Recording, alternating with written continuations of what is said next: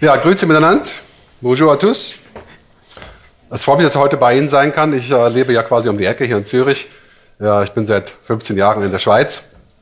Ich möchte heute darüber reden, was die Zukunft bringt und was die Herausforderungen und Gelegenheiten sein könnten. Ich fange mit dem ersten Punkt an. Die Zukunft ist nicht mehr morgen. Es ist kein Zeitrahmen mehr, sie ist eine Denkweise. Weil wir können schon sehen, dass viele Zukunft, also was früher Science Fiction war, ist jetzt quasi Science Fact. Autonomes Fahren, Sprachübersetzung, fast da. Quantum Computing, wenn Sie IBM fragen oder Microsoft, sagen Sie, das ist schon da, ja. Ist in der Nähe. Erneuerbare Energie, Energiewende, künstliche Intelligenz, Maschinen, die denken. Also man kann eigentlich sagen, was wir heute noch nicht gesehen haben, liegt eigentlich nur darin, dass wir nicht geschaut haben. Wahrscheinlich gibt es das ja schon woanders. Also was wir als erstes kriegen müssen, ist, glaube ich, ein Future Mindset. Ja? Wir sollten 5 bis 10 Prozent unserer Zeit damit zubringen, mit dem, was noch nicht da ist.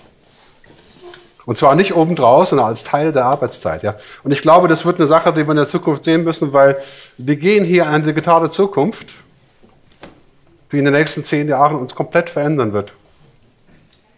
Das heißt also, wir gehen dort in eine Welt, die Mensch und Maschine quasi konvergiert. Das sehen wir ja heute schon. Also wenn Sie das haben, haben Sie ein externes Gehirn. Ja. Für manche unserer Kinder ist das das einzige Gehirn, was sie haben. Aber es ist ganz klar, das ist, wenn das jetzt mal auf die Brille geht und dann auf meinen Helm, dann habe ich ein zweites Gehirn. In zehn Jahren, schätzt man, 5G, Quantum Computing, Internet der Dinge, künstliche Intelligenz, Genmanipulation. In zehn Jahren leben wir in einer Welt, die quasi unbegrenzt technisch verändert werden kann. Unbegrenzt in Anführungsstrichen. Wird immer noch eine Menge Sachen geben, die nicht so funktionieren. Ne? Aber heute strugglen wir mit Connectivity oder Cloud oder Security oder ja, in zehn Jahren werden Leute werden darüber lachen. Ja? Wissen Sie auch, wie wir damals auf dem Internet äh, Musik runtergeladen haben, um gratis Musik zu bekommen, auf BitTorrent oder wie auch immer. Ja?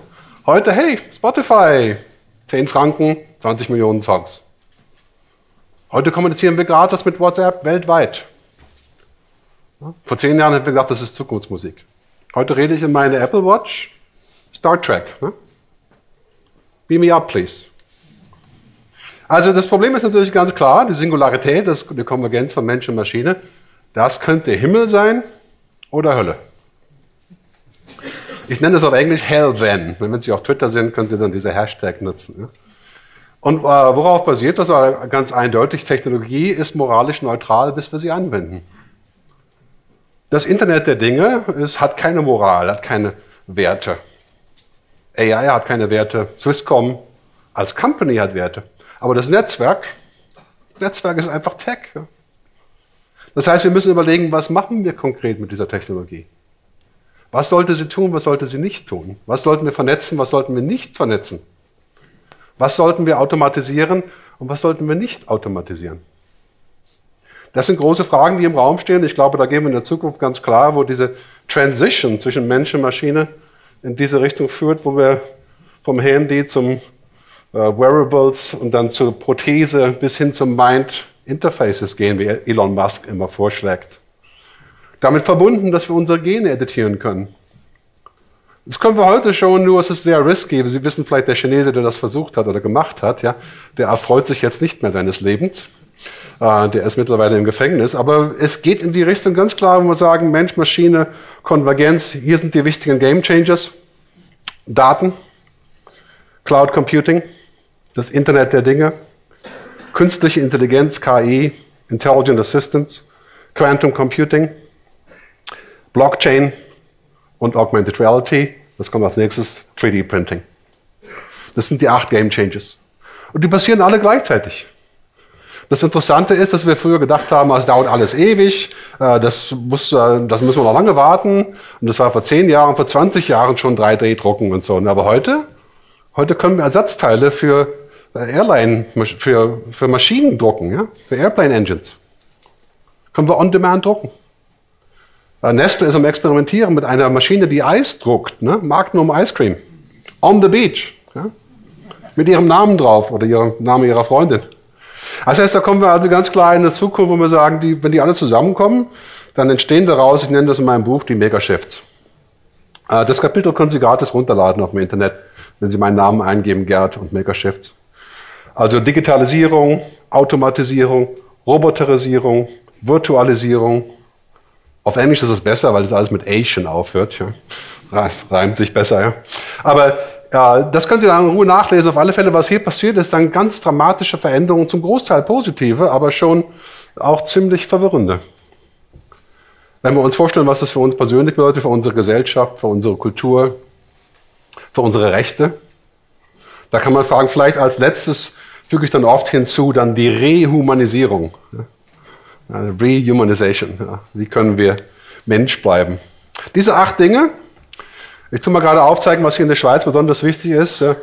Alles Daten, alles Cloud, alles Smart, alles Connected, alles Computing, alles Drucken, alles Transactions und alles Sehen. Wenn Sie mal ein Exempel gesehen haben, Microsoft HoloLens zum Beispiel, ja? wenn Sie das mal eine Weile aufgehabt haben, dann wird Ihnen erst schlecht und dann können Sie sich daran gewöhnen, aber dieses Ding kostet 5000 Euro und mit der sind Sie quasi Tom Cruise im Minority Report. Da warte ich noch zwei Jahre ab und dann kann ich als Arzt in das Universum der Daten eintauchen. Und kann ich tausendmal so schnell Dinge finden. Und das kommt ganz klar in der Zukunft. Also hier in der Schweiz denke ich für uns Data Everything. Ich sage auch immer wieder, die Schweiz sollte die Bank der Daten werden, nicht des Geldes. Geld ist over. Wird noch eine Weile dauern, wir sind noch einen ganz guten Kurs da, ne? aber das richtige Geld der Zukunft ist in Daten. Ja? Würden Leute das kaufen, dass wir ihre Daten, Swiss Identity, Swiss Security, ganz sicher. Cloud Everything, Smart Everything, da komme ich gleich nochmal drauf zurück, das ist so sicher die, low-hanging fruit. Connected Everything, Internet der Dinge. Und dann würde ich sagen, ja, 3D drucken, das finde ich auch sehr interessant. Zum Beispiel Food. Sie können jetzt aus, äh, aus einer Laborsubstanz mit fleischlichen Zellen aus Tieren können Sie Steaks herstellen. Das ist aber wirkliches Fleisch, das ist jetzt nicht fake. Kostet halt 2000 Franken das Pfund. Ich habe es neulich probiert, das war jetzt nicht gerade eine Delikatesse, aber ich denke, dass wir da in der Zukunft hinkommen, dass es ganz wichtig wird. Und natürlich Blockchain, aber da komme ich heute nicht zu reden, weil ich nicht will, dass Sie einschlafen. Äh, ganz wichtiges Thema ist Mensch-Maschine-Interface, Voice Control. Ja? Voice Control ist hier. Das heißt, wir können also jetzt, äh, wenn Sie ganz ruhig und sachlich mit Siri reden oder mit Google Home, Alexa, da können Sie schon einiges bewegen. Ich diktiere meine E-Mails mit Apple auf meinem iPhone, spreche ich da rein, das funktioniert gut. Ich muss halt diszipliniert sein. Also diszipliniert meine ich. Äh, wir müssen also ganz klar reden. In der Zukunft, ungefähr zwei Jahre entfernt, kommen wir an einen Prozentsatz, wo Sie mit der Maschine reden können, wie mit einem Freund. Und dann werden zum Beispiel Leute, die nicht so gut tippen können, also ältere Menschen zum Beispiel, oder nicht gut sehen können, die sagen einfach, hey, Kojak, 1984, zweite Episode. Bumm. Obwohl dann natürlich keiner mehr Kojak schaut. Aber, äh, also das ist sicherlich ein Voll Reden. Äh, denken Sie mal darüber nach, was das bedeutet, zum Beispiel bei Internet of Things. Ja? Ich kann in der Smart City unterwegs sein und auf Knopfdruck, auf, auf Aussprechen heraus Daten checken oder interaktiv sein damit. Hier ist ein Beispiel von CNET, eine App, die heißt Pilot. Ja, automatische Translation Device, das ist die Zukunft. Nicht wie wir heute haben über die App, sondern so. Then, when you speak into your phone, Waverly software will translate it into text on your friend's phone and read out what you said into the other earpieces. Hola Ken, ¿qué tal? ¿Cómo estás? ¿Cuándo has llegado a Barcelona? When you have arrived in Barcelona. ¿Y hasta cuándo te vas a quedar? Until when you stay in Barcelona. All you need is Bluetooth and a data connection. Da können Sie endlich die Beziehung mit jemand haben, der Ihre Sprache überhaupt nicht spricht. Und dann, wenn das, wenn das Earpiece rausfällt, dann ist das Entscheidungsgrund. Aber in der nahen Zukunft kann man das sagen, das, ist, das war früher wirklich Star Trek. Ja? Werden unsere Kinder noch Sprachen lernen wollen, wenn das wirklich funktioniert? Und Sie wissen, was der nächste Schritt ist. Wir kriegen ein Implant, ja? Cochlear Implant. Wenn Sie Hörprobleme haben, haben Sie ein Implant. Ungefähr 800.000 Menschen, die das lernen. Könnte auch damit gehen. Also Science Fiction wird Science Fact. Ich denke aber, die nächsten fünf Jahre für Sie und für uns hier in der Schweiz sind einfach Smart Everything. Ja, Kevin Kelly, der von, Gründer von Wired Magazine, hat mal gesagt, All you need to do, take the 10, next 10,000 enterprises and put smart in front of it. Ja? Also, Smart City, Smart Retail, Smart Transport, Smart Logistik, Smart Cities, vielleicht sogar Smart Government. Smart Politicians, I don't know. Da brauchen wir AI dann dafür. Aber das ist für uns die low-hanging fruit. Also das ist ganz klar, wenn Sie ein kleines, mittelgroßes Unternehmen sind, dann Sachen smart zu machen, ist vollkommen logisch. Ja. Das ist kein Magic Source hier. Wir reden jetzt nicht von Terminator oder so oder Ex Machina. Ja. Wir reden einfach von Smart Software, Intelligent Assistance. Ich sage mal, Daten sind das neue Öl, AI ist der neue Strom und das Internet der Dinge ist das neue Nervensystem. McKinsey sagt 65 Trillionen Dollar Revenue Change in diesen drei Dingen. Also wenn Sie das alles zusammenziehen, sagen Sie ganz klar, wenn ich Daten habe, ich habe Intelligenz, obwohl das in keinster Weise intelligent ist wie wir, aber intelligent, und ich habe die Vernetzung, kann ich mich neu erfinden. Und das ist, glaube ich, der wichtigste Punkt dabei. Es geht nicht dabei darum, dass wir uns mehr effizient machen. Das ist nur der erste Schritt. Es geht darum, dass wir uns neu erfinden mit dem, was wir machen. Das ist von ganz grundsätzlich neu erfinden.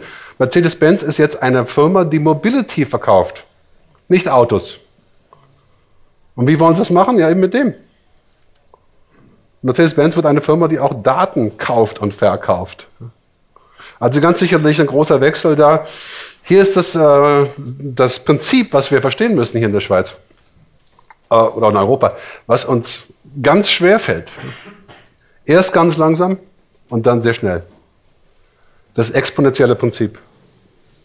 Wir denken nämlich zum Beispiel, okay, haben wir schon vor zehn Jahren versucht. Hat nicht funktioniert. Wird also auch nie funktionieren. Das Argument höre ich andauernd. Oder wir sagen, ja, also ich habe keinen genauen Use Case da, ich warte jetzt erstmal ab. Aber an dem Punkt, wo wir abwarten, ja, wir sind hier am Schwellenpunkt von diesen Bewegungen. Und das Prinzip von exponentiellem Change, von Technology, ist erst gar nichts und dann alles. Spotify hat 110 Millionen Abonnenten. Wer hätte das gedacht vor fünf Jahren? Haben alle gesagt, das zahlt doch keiner an seinem, wenn er nicht einen verwirrten Kopf hat, für Musik freiwillig. Heute haben wir 110 Millionen Abonnenten. Also sicherlich ist es so, dass wir das betrachten müssen mit ein bisschen Argwohn, also Himmel oder Hölle, ja. Wir werden uns immer mehr vernetzen mit Maschinen. Und da müssen wir aufpassen, dass wir sagen, inwieweit ist die Vernetzung noch gut oder ist sie vielleicht zu viel? Wie ich immer sage, offline ist der neue Luxus. Mittlerweile gibt es ja in der Schweiz schon Hotels, die uns versprechen, dass das Internet garantiert nicht geht. Ich glaube, Swisscom ist da auch der Partner. mit einer, mit einer Blocking-Device. Ja. Also da zahlen Sie extra, wenn Sie in einem Flügel des Hotels sind, wo das Internet blockiert ist, ja, um Ihre Sucht zu, zu verändern. Also wir werden uns in den nächsten 20 Jahren mehr verändern als in den 300 Jahren vorher.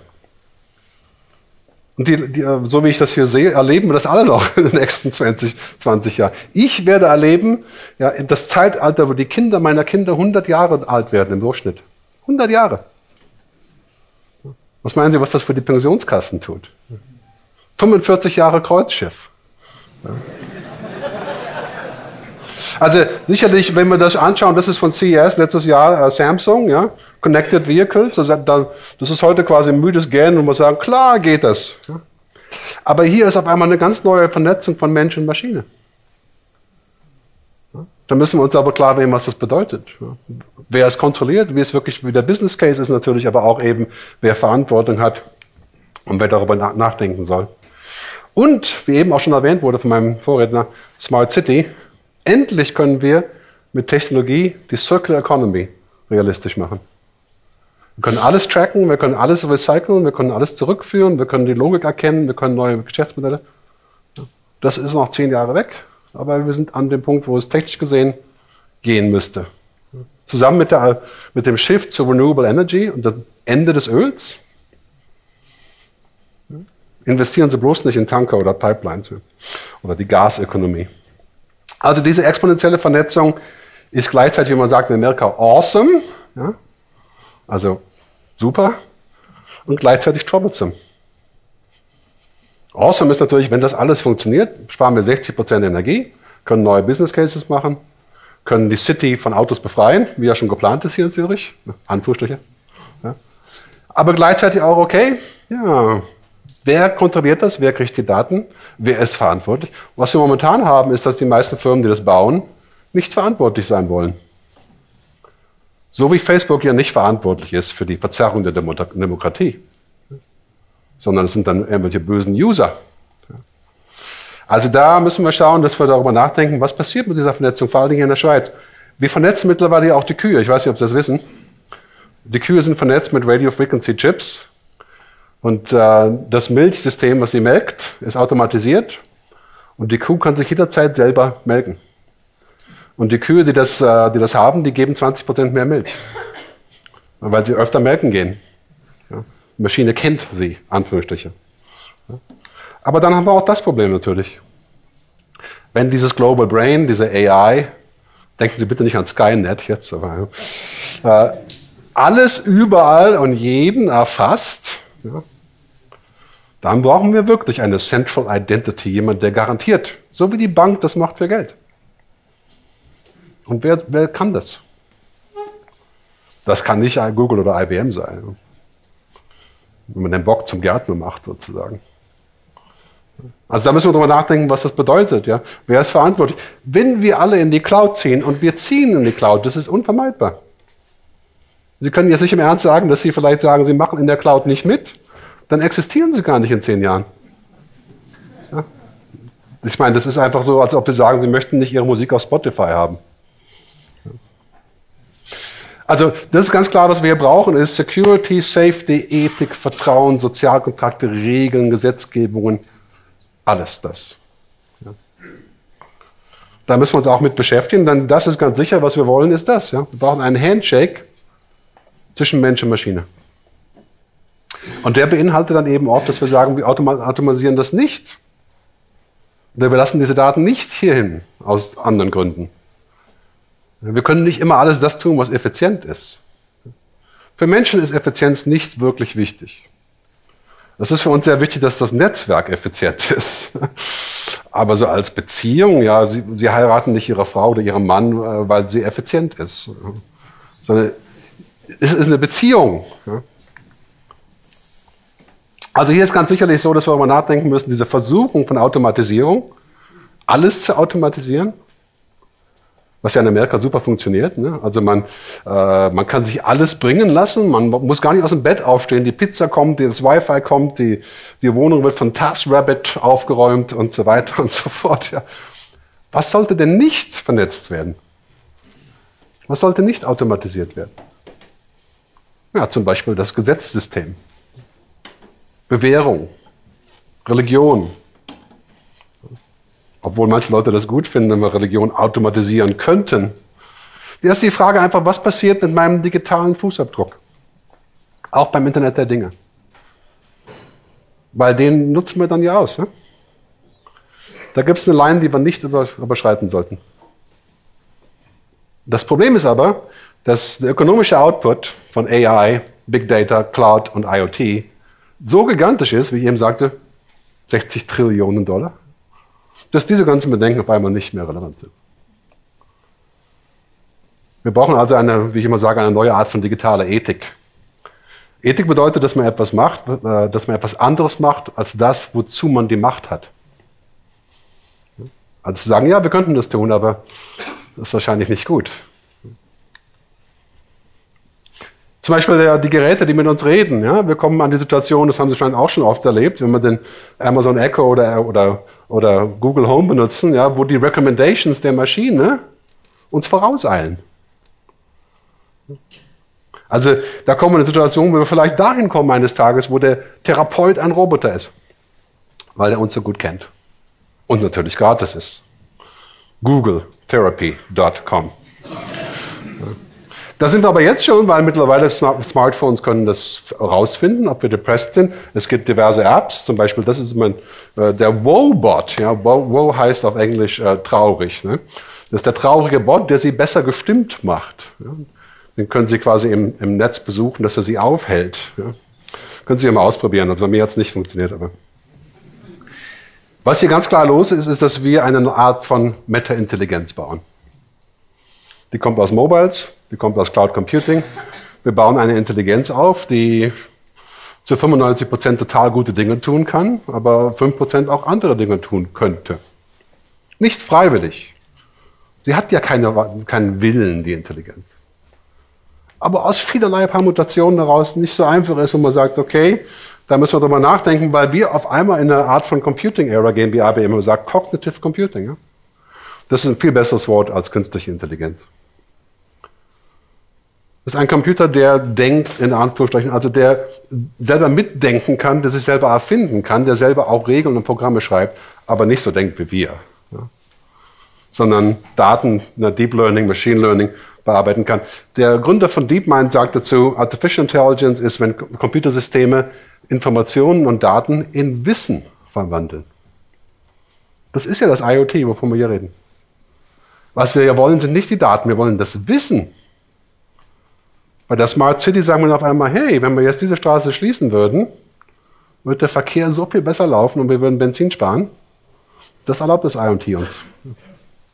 Also dieses Wissen wird ganz sicherlich ein großes Thema. Machine Learning ist der Durchbruch der letzten zwei, drei Jahre und Neural Networking sogenanntes, wo die Maschine auf einmal eine Trillion Fakten verknüpfen kann und ganz neue Wege vorschlagen kann. Bei der Krebstherapie, bei Verkehr, was Menschen eigentlich gar nicht können. Wenn Sie aber jetzt einen Computer nehmen, eine künstliche Intelligenz, äh, IBM Watson kann zum Beispiel 1,2 Millionen Bücher lesen pro Minute. Das ist ein bisschen voraus uns, auch wenn Sie Fast Reader sind. Ja. Ich habe früher Philosophie, Religion und Musik studiert. Wenn Sie jetzt äh, diesem Bot hier äh, 1,2 Millionen Bücher einfuttern zum Thema Philosophie, weiß nicht, so viel gibt es wahrscheinlich gar nicht, äh, ist dann der Bot ein Philosoph? Würden wir alle sagen, ja, pff. Er hat zwar die ganzen Bücher gelesen, und er kann sagen, was auf Seite 45 von Kierkegaard steht, ja, aber ist er ein Philosoph? Die Antwort ist einfach nein. Wenn Sie dem Bot alle Daten über die Smart City einführen, macht das den Bot smart im Sinne von eines Menschen? Er hat Informationen. Dateninformationen sind nicht Wissen, sind nicht Verstehen, sind nicht Weisheit und sind nicht Sinn. Das sind wir. Hoffentlich. Deswegen haben wir auch nicht so wahnsinnig so was befürchten vor diesen Maschinen, solange wir sie nicht in die Weisheit hineinnehmen. Lassen wir die Maschinen doch die Daten sammeln, wenn sie safe sind. Sie werden niemals das Verstehen und die Weisheit haben, ohne den Kontext, den wir haben. Was heißt niemals, ja? 50, 100 Jahre, okay. We talk again. Aber ich glaube, dass wir da an einen Punkt hinkommen, wo wir ganz klar sehen müssen, das ist das, was wir machen. Wenn ich Sie nachher treffe, 0,4 äh, Sekunden reichen aus, um Sie zu ermessen. 0,4 Sekunden zwischen Mensch und Mensch können wir herausfinden, wer der andere ist, ohne ein Wort zu sagen. Versuchen Sie das mit einer Maschine. Maschine versteht nicht, was nicht gesagt wurde. Also wenn Sie mit einem Kunden reden, dann können Sie nicht sagen, die AI fragen, was meint der Kunde wirklich, weil der, der hat es nicht gehört, was er wirklich meint. Das war Body Language. Oder selbst wenn er die versteht, zwischen den Zeilen. Ne? Computer sind binäre Systeme. Menschen sind multinär, wie man sagt, seit neuestem. Also wir können so sehen, und Maschinen können so sehen. Dafür können sie aber so unbegrenzt sehen. Das ist natürlich auch ein großer Vorteil. Also Human Intelligence, Unklarheit, Mehrdeutigkeit, Zufall, Ineffizienz, Intuition, Lügen, Geschichten erzählen, Fehler machen. Kein Problem für Menschen. Für Maschinen, end of story.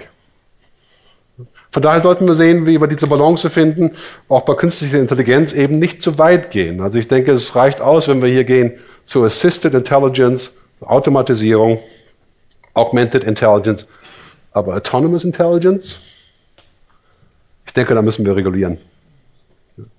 Das wäre dann wahrscheinlich ein Schritt zu weit. Von daher müssen wir schauen, dass das alles gut zusammenführt und dass Technologie kein schrecklicher Herrscher wird. Denn hier ist eigentlich ganz klar zentrale Aussage, glaube ich, Technologie hat keine Ethik. Und Technologie ist, hat, hat kein Dasein, sie existiert nicht. Warum sollte sie schauen, ob das jetzt sozial richtig ist oder nicht? Oder welche Auswirkungen dieses Programm versucht? Ist, Maschinen denken nicht so. Das ist das, was wir bringen müssen. Tim Cook hat vor, vor drei Monaten in Brüssel einen Vortrag gehalten. Da hat er gesagt, Technology can do great things, der CEO von Apple, but it does not want to do great things. It doesn't want anything. Es ist ein Werkzeug. Der Hammer will kein Haus bauen. Der Hammer erschlägt auch jemand, wenn Sie ihn dafür benutzen. Er hat keinen ethischen Skrupel, jemanden zu erschlagen. Wir bestimmen, was der Hammer macht. Und ich glaube, das ist ganz wichtig, dass wir in der Zukunft, wenn wir über das IoT reden, müssen wir darüber reden, wer bestimmt, was wir machen wollen damit. Und wie wir das genau verankern. Und was dabei rauskommt, wie wir auch den Benefit verteilen. Facebook ist das beste Beispiel. Facebook hat in den letzten paar Monaten sich zum Ziel gemacht, äh, die Demokratie zu erschießen. Und zwar nicht bewusst, nicht durch kriminelles Handeln, nicht durch Hacking, sondern it worked as designed. Die 72 Millionen Dollar, die aus Russland geflossen sind, um die Wahl zu beeinflussen, die haben Facebook genauso benutzt, wie es designt war. Nämlich zur Manipulation. Also Werbung sagt man dazu. Same story. Das ist ja genau das, was mich bewegt hat, eben jetzt im März äh, Facebook zu verlassen. Weil ich habe, Facebook ist eigentlich nicht kriminell, Zuckerberg ist kein Idiot, aber es ist unethisch, dass sie dafür keine Verantwortung übernehmen. Wenn wir über das Internet der Dinge reden, müssen wir darüber reden, wie wir diese Ethik da einbauen und Ethik als Differenz zwischen dem, was wir eine Möglichkeit oder die Macht zu tun haben und was das Richtige zu tun ist. Würden Sie vergessen, was das Richtige zu tun ist, wenn eine Trillion Dollar auf dem Tisch liegen? Das ist Facebooks Problem. Mehrere Trillionen. Und da müssen wir darüber nachdenken, was das eigentlich bedeutet sozial. Der Verlust der Demokratie in Amerika, was, ist, was hat der für einen finanziellen Gegenwert? Was tut der insgesamt? Deswegen, äh, Gartner, die Research-Organisation, hat dieses Jahr angekündigt, dass 2019 ist das erste Mal in 40 Jahren, wo Gartner nicht gesagt hat, das ist das Jahr von Cloud Computing oder von, was weiß ich, ja, von 5, g oder wie auch immer. Ne? Sondern sie haben gesagt, dieses Jahr ist das Jahr der digitalen Ethik. Die Ethik der Technologie. SAP, Microsoft, IBM sind schon auf diesem Pfad. Und da müssen wir darüber nachdenken, glaube ich. Und Cisco muss darüber nachdenken. Was das bedeutet, was wir aufbauen. Ne? Telefonica in Spanien hat zehn Menschen, die nur daran arbeiten, an diesem ganzen Thema, was ist jetzt eigentlich der Deal für den Konsumenten und für den User? Ja, der New Digital Deal. Und das müssen wir im Kontext sehen vom Internet der Dinge. Denn ich glaube ganz sicherlich, wenn wir zurückzoomen nochmal dem, was ich eben gesagt habe, unser Hauptproblem ist, dass wir Maschinen eben nicht das zumuten können, was wir ganz einfach können. Marvin Minsky, der AI-Pionier, hat gesagt, uh, we know the best, that we don't know that we know. Maschinen können keine Beziehungen. Machines don't do relationship. Maschinen können das nicht. Kann ein Internet der Dinge System Ihnen sagen, welchen Sinn oder welche Leidenschaft oder welche anderen Dinge da möglich wichtig sind? Kann es nicht. Das müssen wir schon zusammenbringen. Ich komme zum Schluss und dann nehmen wir gleich noch ein paar Fragen. Ich denke, unsere Welt wird immer mehr umarmt von Technologie. Und ich denke, 90 Prozent davon ist gut. Wir haben wahnsinnige Vorteile dadurch. Wir müssen aber sicherstellen, dass das auch noch in der Mitte ist. Und das bedeutet, dass wir einen Business Case haben, der für alle funktioniert, nicht, für, nicht nur für diejenigen, die das Equipment verkaufen. Äh, und das auch verteilt wird. Was wir bisher gesehen haben weltweit, ist, dass die Inequality, die Ungleichheit, gestiegen ist als, als Resultat der Technologisierung. Und das müssen wir angehen, das ist eine politische Frage ganz sicherlich. Uh, Jack Ma, der ehemalige CEO von Alibaba, der hat gesagt, it's not technology that changes the world, but the dreams behind the technology. Das heißt also, wir müssen überlegen, was wollen wir damit, wie erreichen wir das, wie verteilen wir die Benefits und dann werden auch alle mitmachen. Ich garantiere Ihnen, wenn das safe, secure, ethisch und äh, klarer Case ist, sind alle beim IoT dabei.